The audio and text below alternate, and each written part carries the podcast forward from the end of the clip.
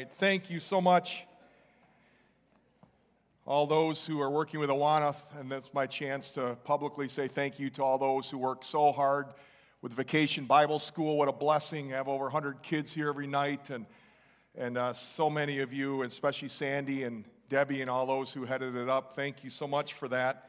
Um, what an incredible ministry uh, that is to us and um, to our children. And I'm looking forward to Awana this year and following up and continuing to help them.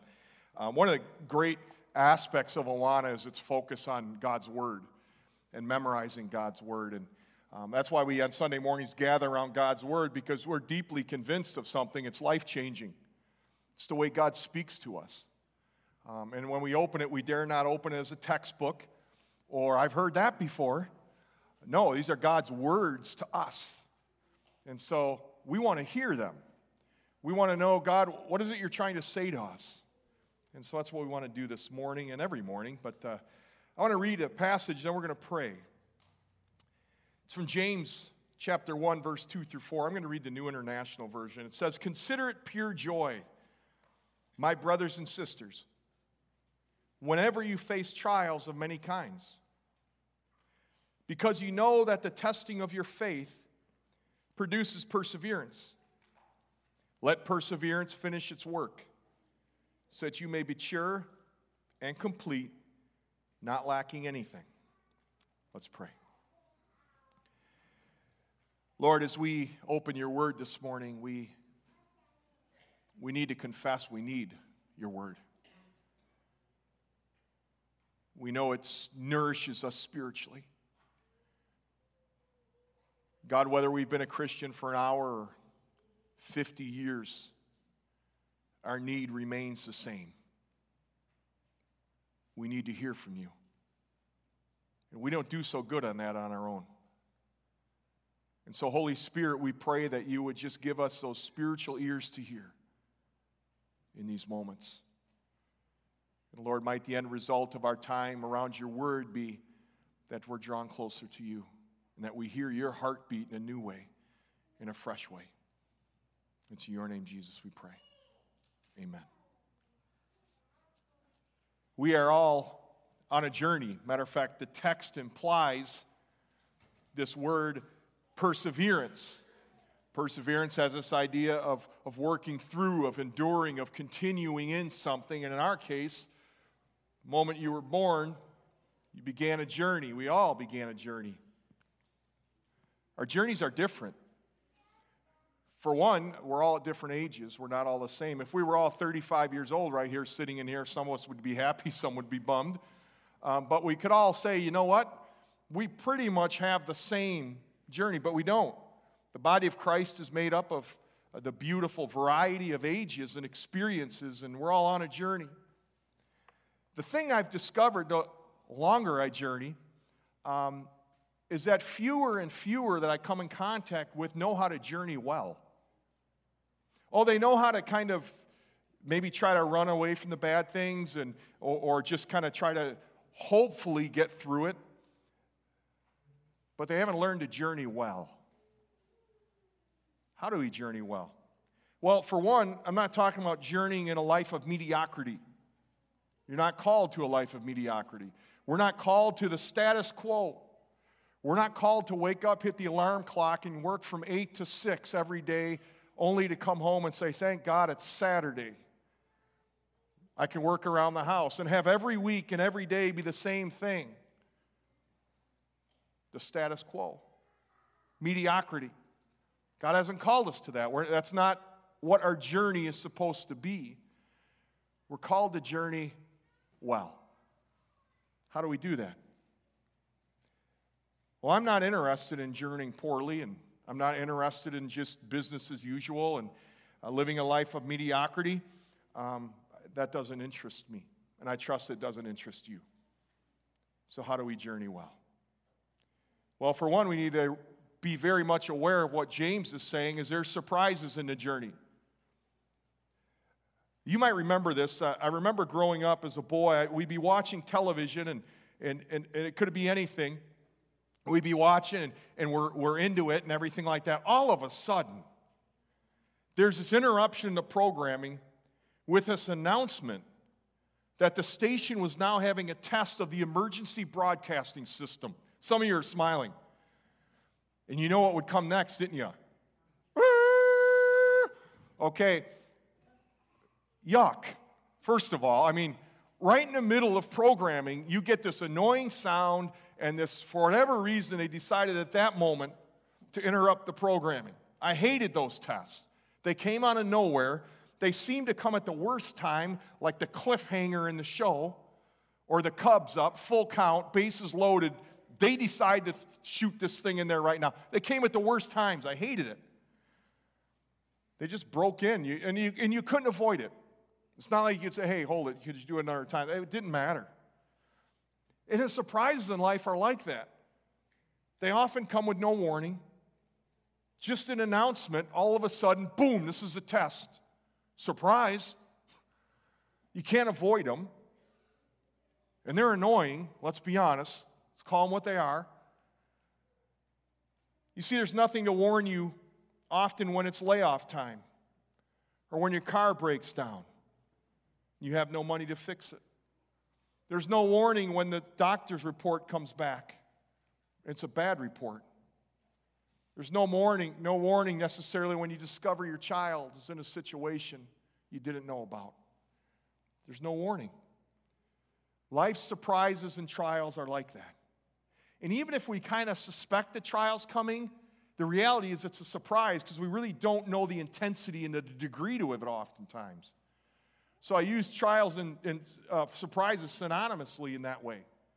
Because even if we're assuming or kind of predicting the trial, there's still so much about the trial that surprises us.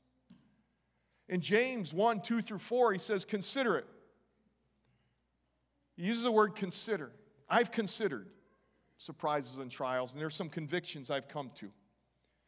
One is a deep conviction for me personally, is my desire is to live with an enduring joy. Again, not just to get through it, but to endure with a deep, abiding joy and a purpose and passion. Because God hasn't called us just to survive them, but to believe it or not, thrive in them. He hasn't called us just to get through it. Sorry. But to be able to, in the midst of it, learn, grow, and even have a greater role in ministering to people. That's his desire. We're called to endure the race set before us joyfully, and to some, this sounds like a complete contradiction. What do you mean, endure and joy? They don't belong in the same sentence. And James isn't saying that it's all happy and we're giddy, like, oh, great, I'm having a real thing. Ah, sweet. He's saying, no, consider it joy. Consider it because there's something else happening than on the surface of it. And enduring joy is not referring to happiness. James Montgomery Boice explains that happiness and joy are very different. Here's what he says What is joy? Joy is a supernatural delight in God and God's goodness. And it is a very different thing from happiness. Happiness is our translation of the Latin word fortuna and is closely related to chance. Thus, if things work out in a way which we approve, we're happy. If they do not so happen, we're unhappy. Happiness is circumstantial, but not joy. Joy is an inner quality of delight in God or gladness and is meant to spring up within the Christian in a way totally unrelated to the adversaries or circumstantial blessings of this life. He's hitting it on head. Joy is confidence in God and His goodness. Joy is confidence in God's leading, that God knows what He's doing, even in the trials and surprises of life. Few consider how they're going to journey well when those trials and surprises come on the front end. In case of James 1, 2 through 4, the context of the letter of James is written to the 12 tribes who were scattered or dispersed abroad. These are people who were uprooted, persecuted, they face adver- adversity, confusion, anguish, probably separated from loved ones, probably lonely. Many of this group face great pain. And so when James writes to them, he's not writing to a people who, who are having a sunny life here. Life's difficult for them. They're facing many trials. And yet he says to them, Consider it all joy. What do we consider? Well, we need to consider a couple things. One is the reality of surprises, they're inevitable. It's not if, but when. And the reality is, seldom in life are we free from troubles. Jesus even said in John 16 33, in this world, you're going to have trouble. One of Job's friends said in Job 5 7, man's born for trouble as sparks fly upward. In other words, as long as we live in this fallen world, there's going to be trouble. There's going to be challenges. There's going to be trials. Don't be surprised. Peter says that. Don't be surprised, brothers, when you face persecution in some of these things. Let's be honest. We are. as much as you say, don't be surprised, we are. We're taken back when things uh, occur. I mean, imagine being at the height of one of the greatest moments you can experience in life. Okay? The height. Think of some of the greatest moments in your life. And think of being in that height. And moments later, ready to up and leave everything. What would bring you from that height to seemingly that low? Well, in our life, in Cindy and I, it was the birth of Benjamin up here. I mean, so excited. Angela and now Benjamin. Cindy got to hold Benjamin, and then they took Benjamin away and clean him up and do what nurses do. And uh, it wasn't that long later that a doctor came back and said, There's some problems with Ben's heart. And, and we need to take him by helicopter. The height. Birth of a son. Next minute, he's got a problem with his heart, and it's serious enough, we got to get him out of the helicopter. And after chasing him down, he got flown one place, and they took him to Children's Hospital in Milwaukee. And my wife, I mean, good, she just gave birth and she's going home that night so we could get in a car early in the morning, drive down and find Ben. And so, uh, tough woman, married well, telling you. So, anyways, we drive down, our friends drive us down early that morning, and, and they're trying to keep, keep Ben, let him get as strong as he possibly can. And then, five days old, they decide they're going to do open heart surgery now you're up here, and all of a sudden, five days later, you're looking at your son, they're going to wheel him on, and he's either going to come out alive or dead. That's it. That's the choice. That's what's going to happen to this little guy. And when we were at the hospital originally, with tears, of course, you're surprised. And they said, hey, before we fly Ben, the second time we saw Ben, he was in a big bubble, oxygen bubble. And they're like, here, let us take your picture. Really? You know, and we kind of had an idea why. It's not the funnest thing to think about. But so there we are with red eyes and, and little Ben's in a bubble. And, and that was, here, smile. Serious? You got to be kidding me. I'm not going to smile. I can't smile right now. This stinks. I don't want to be here in this scenario. Surprise. In just a moment, everything changed. That's what surprises are like. Out of nowhere, the layoff slip the doctor's report, the child coming to you and say, Oh, by the way, I'm pregnant. It could be so many different things. In one moment, everything seems just right. No, it's not. I think of my son, he just turned 18. So when I tell that story, I'm just so grateful. But there's three times that I remember walking with Ben into surgery and, and each time it just rip your heart out when you got to look at him, kiss him, and say, I love you, and hope to God he's going to make it out. Three times. Now, I got a feeling if you talk to Ben about how do you face death, he probably would have some answers about how he did it. And that's his story.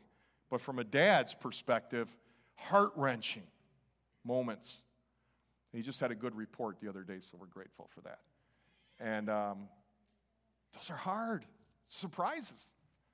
And they come. And how do we handle them? What do we do? Well, I'm convinced only a high view of God will sustain you. God's been good to us, God's been good to our family. And I recognize only God could have sustained us like He did. Because listen, He is sovereign and He's all wise and He ordains. And if He's not, that's the worst news ever. Because if He's not those things, our whole future's in jeopardy. But He is sovereign. He is wide and he, wise and He's good beyond measure. And when we grow in the knowledge of God and grow in, our, in the view of Him as being majestic and big and high and lifted up, and as we sang that song, you are faithful when we keep that in mind, we can journey well, even in the surprises. We have faced some the last five years, a unique journey. It's not mine alone. Cindy and my children have gone through this. And, and I've considered some of these surprises. James says, consider it, so I've considered it. I've taken his encouragement and considered some things. And uh, over these next few weeks, we're going to talk about how to journey well. How do you and I journey well in our life?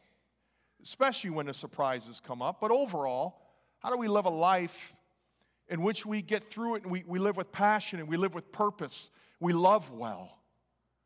We live well.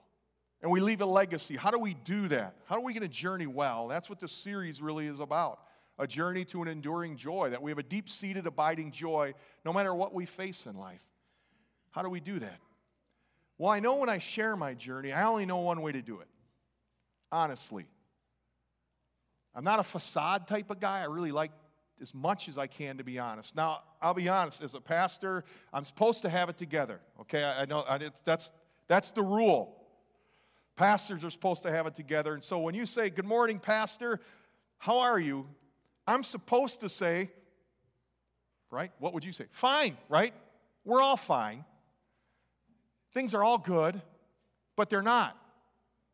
Right? We need to learn to say that honestly, and we need to uh, learn as a body of Christ to say, we don't want to be a body that's just nice. We want to be real.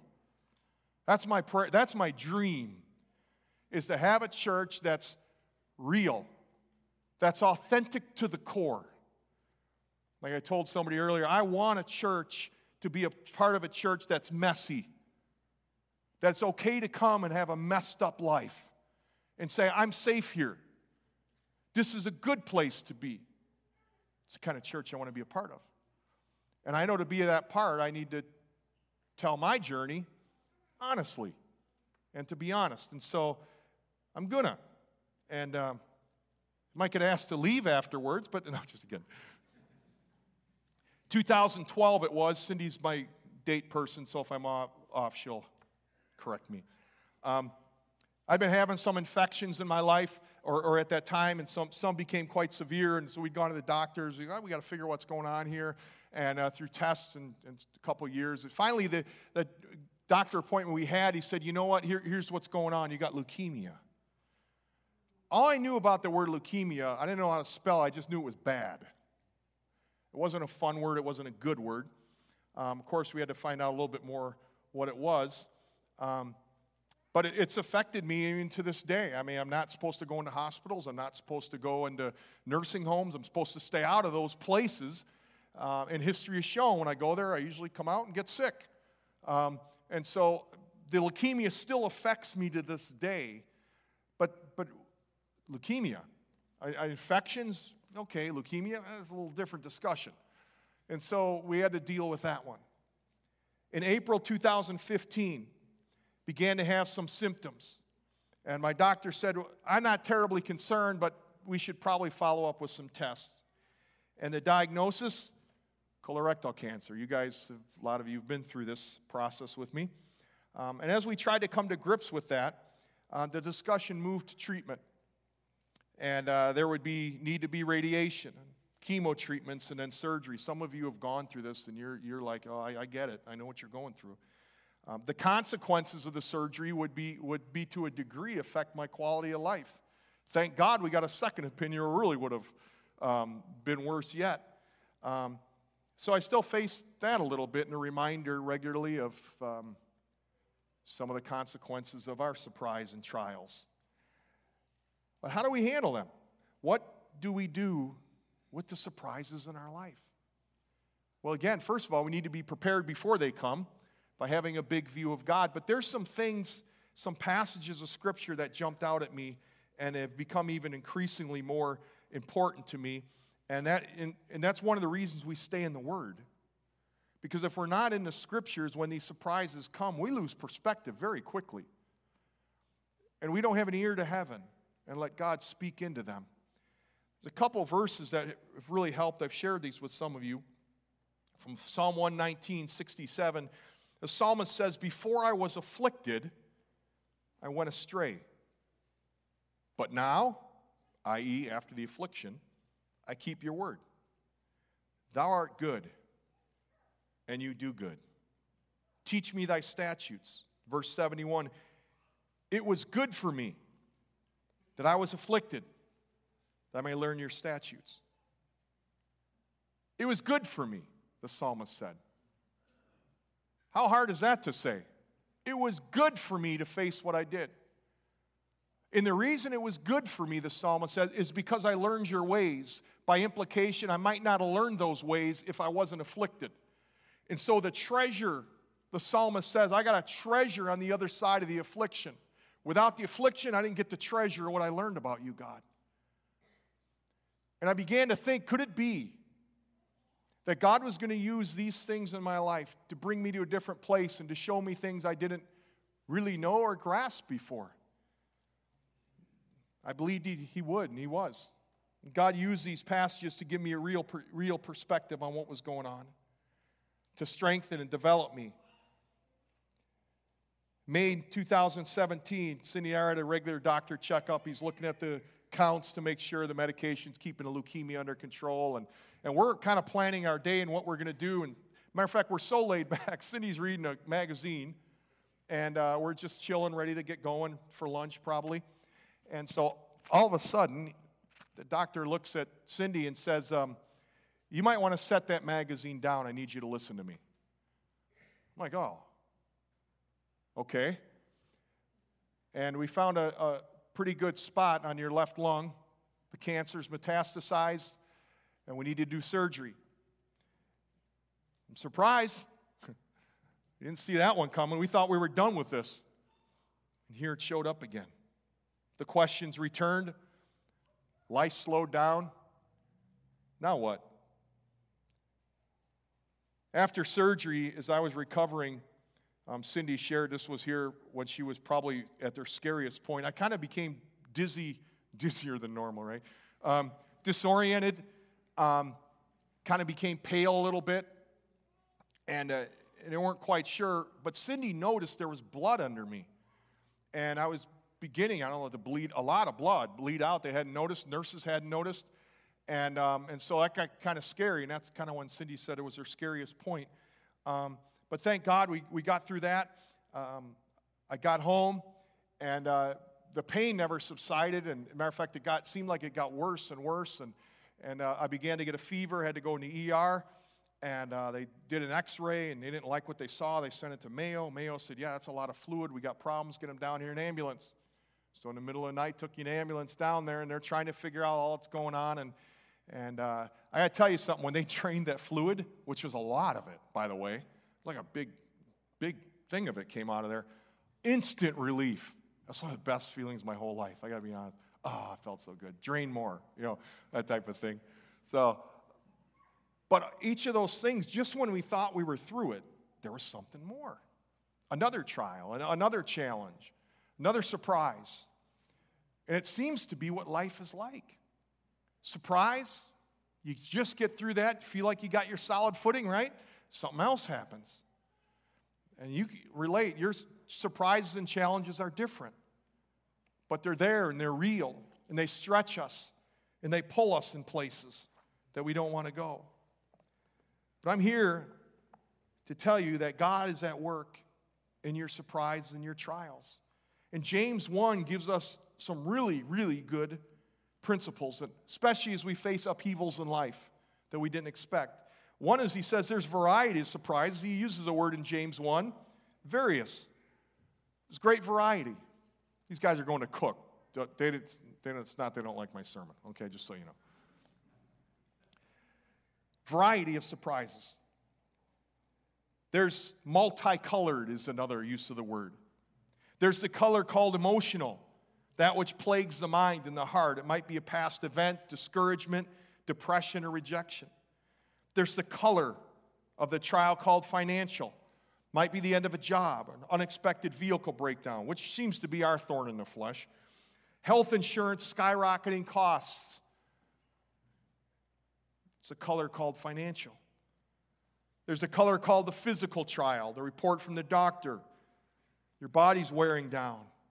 All those different things that challenge you. Trials and surprises come in a variety of ways.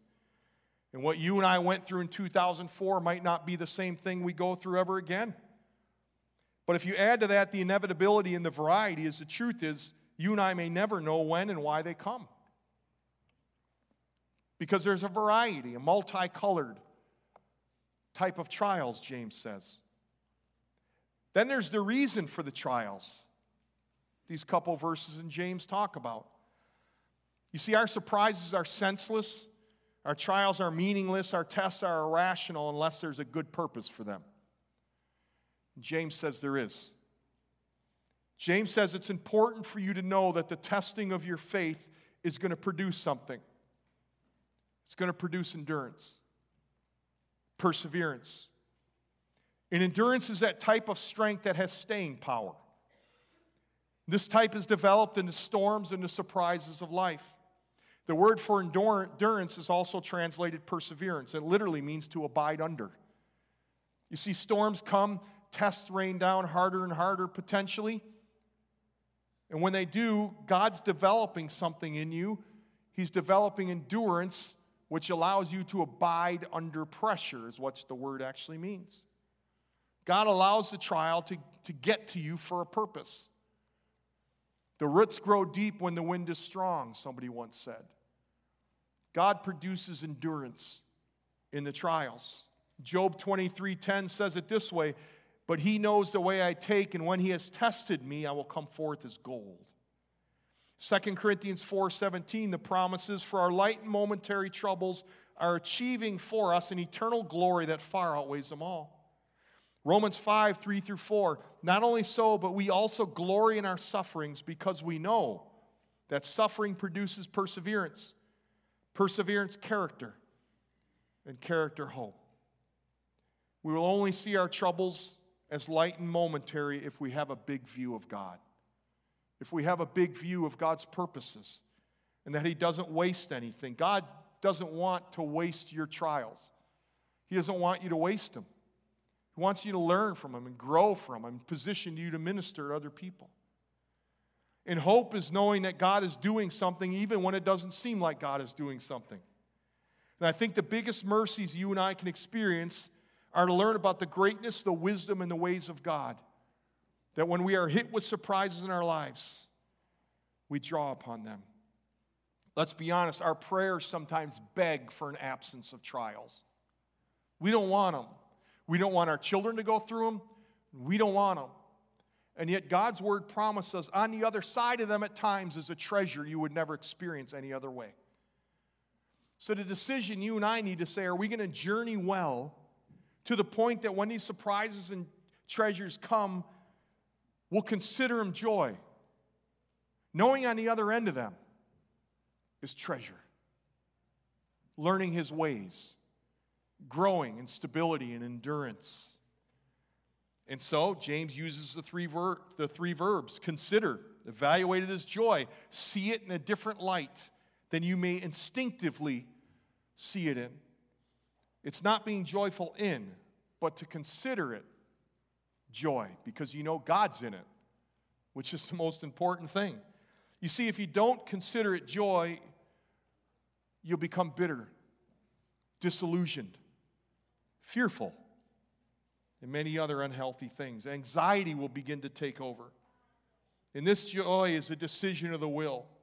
And this joy needs to precede the trial. If you don't have a joy in a relationship with Jesus Christ, when those trials come, it's going to be awful tough to all of a sudden conjure it up. That joy that Peter speaks of, that joy, it's inexpressible and full of glory that, that comes from relationship with Christ, is where it all starts. It all starts in knowing Him. But you and I can in the moment of those trials, say, God, I know you're at work here. I trust you. I believe in you. I know you're going to work things out. James goes on to say, hey, the reason we struggle with trials is we lack wisdom and we lack faith. Wisdom because we don't have this whole thing pictured. We don't see the whole picture. We lack wisdom. And God says, You lack wisdom. And you know what? Why don't you ask me for it? And I'll give you some wisdom. Ask me, and I'll, I'll, help you understand in a little greater way, not the whole picture, but a little greater way what's going on. We lack wisdom, but we also lack faith. God says, and here he says, you know what? There's some double minded people, they're very unstable. See, faith says yes, unbelief says no, but doubt says yes and no. He's yes in one moment, God, I surrender it all to you, but then the next day, I don't see you bringing things quick enough through. I'll take it from here. God says, I don't play that game. I don't play the game of double mindedness because the man who's double minded is unstable. He's not journeying well. And you lack faith. So ask me.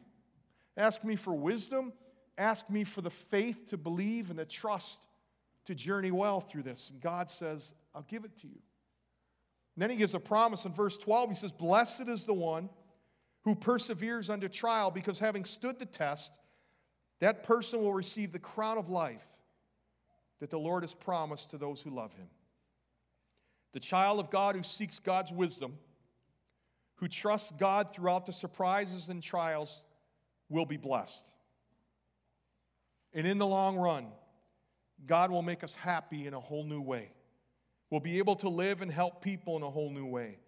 All because we cooperated with God in the trials and allowed Him to work out His purposes.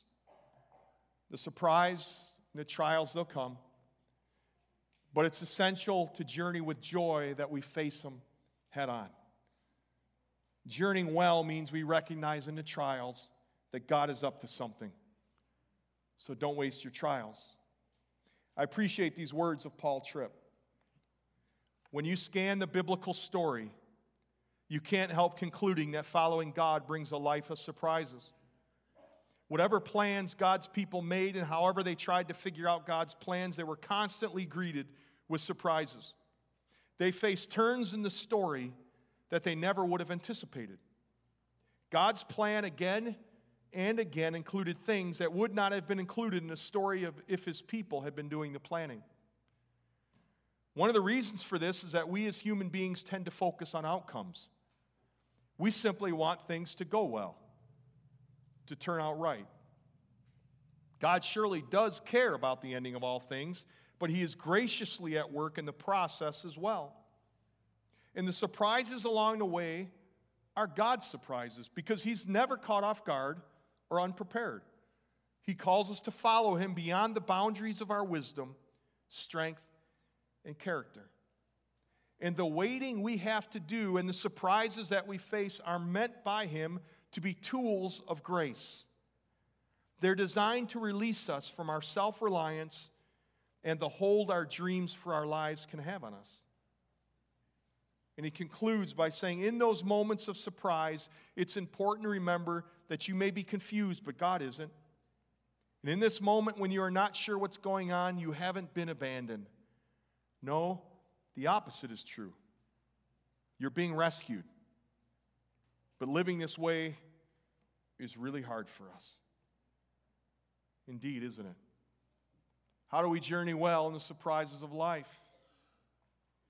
I'm reminding myself often, try to remind others we forget this. We got one shot at this life. One. We got one shot at this journey through life. There's no do overs. One shot.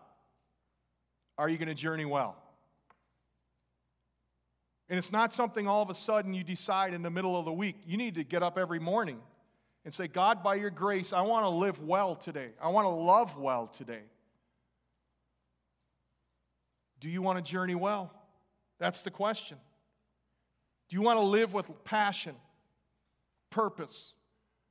Do you want to love well? Do you want to live well? That's the question. It's a question on the table we all face every day. And there's some lessons from this that help you and I to do that. Some of these aren't like rocket science, but when the trials and surprises come, it's pretty easy to set them aside. One is walk closely with God. Pay attention to what He's teaching you. I've journalized in my Christian walk for years, and I've recently, not long for a season here, I'll talk about the book later, but been rereading my journals. And as I start to put pieces together, I began to look at what he spoke to me about before each of these trials. I didn't know the trial was coming, but I did able to look back and say, oh, that's what you were preparing me for. Don't forget what God's teaching you. Write it down somehow. Keep track of what he's teaching you. So when the trials come, you'll understand a little bit better. So walk closely with God. This will help prepare you. Develop a view of the bigness of God. I don't know how many years Jay's been a Christian, but did you catch what he said? How beautiful the sun was this morning. We take it for granted. But we serve a God who said, Sun, show up, and it showed up. Try that one. We need to continue to develop a view of the bigness of God. Read about other Christians and seeing the miraculous things God's doing in people's lives. Read the Bible and note the mighty acts of God. Develop a view of the bigness of God. And three, maximize your moments. Because life is really a succession of moments. And if you just look at your trials and only your surprises, you miss moments. You miss moment after moment. And I know you might be in the midst of a huge, difficult, heart wrenching moment. It's difficult to get through, I understand. But don't miss the moments because you just focus, focus exclusively on that. Seek to make the most out of each moment, and when you do that, you'll journey well. The rest of this series, we're going to break down into smaller bites and applications of how to journey well and to endure it with joy. And the choice we all need to make am I committed to journey well? Let's pray. Lord, I thank you for my brothers and sisters here. As we look around, we recognize we don't journey alone. But we sit, serve, walk, pray, sing, shoulder to shoulder with other journeyers. And Lord, I say that because I'm glad as we go through this series, we get to do it together. Because the reality is, maybe it's all the start of for some of us is we just acknowledge we haven't always done it well. And, and even now, some of us might be at places that we just never thought we would be at.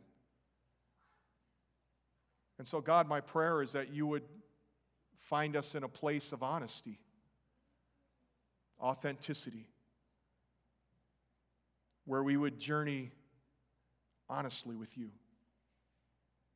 Lord, in these coming weeks, develop in us this very thing James talked about endurance, that confidence and deep abiding joy and peace that you are in complete control, that you are sovereign, and that you are good. And Lord, our song every day would be, You are faithful. So faithful. And all your promises are yes and amen. It's your name, Jesus, I pray.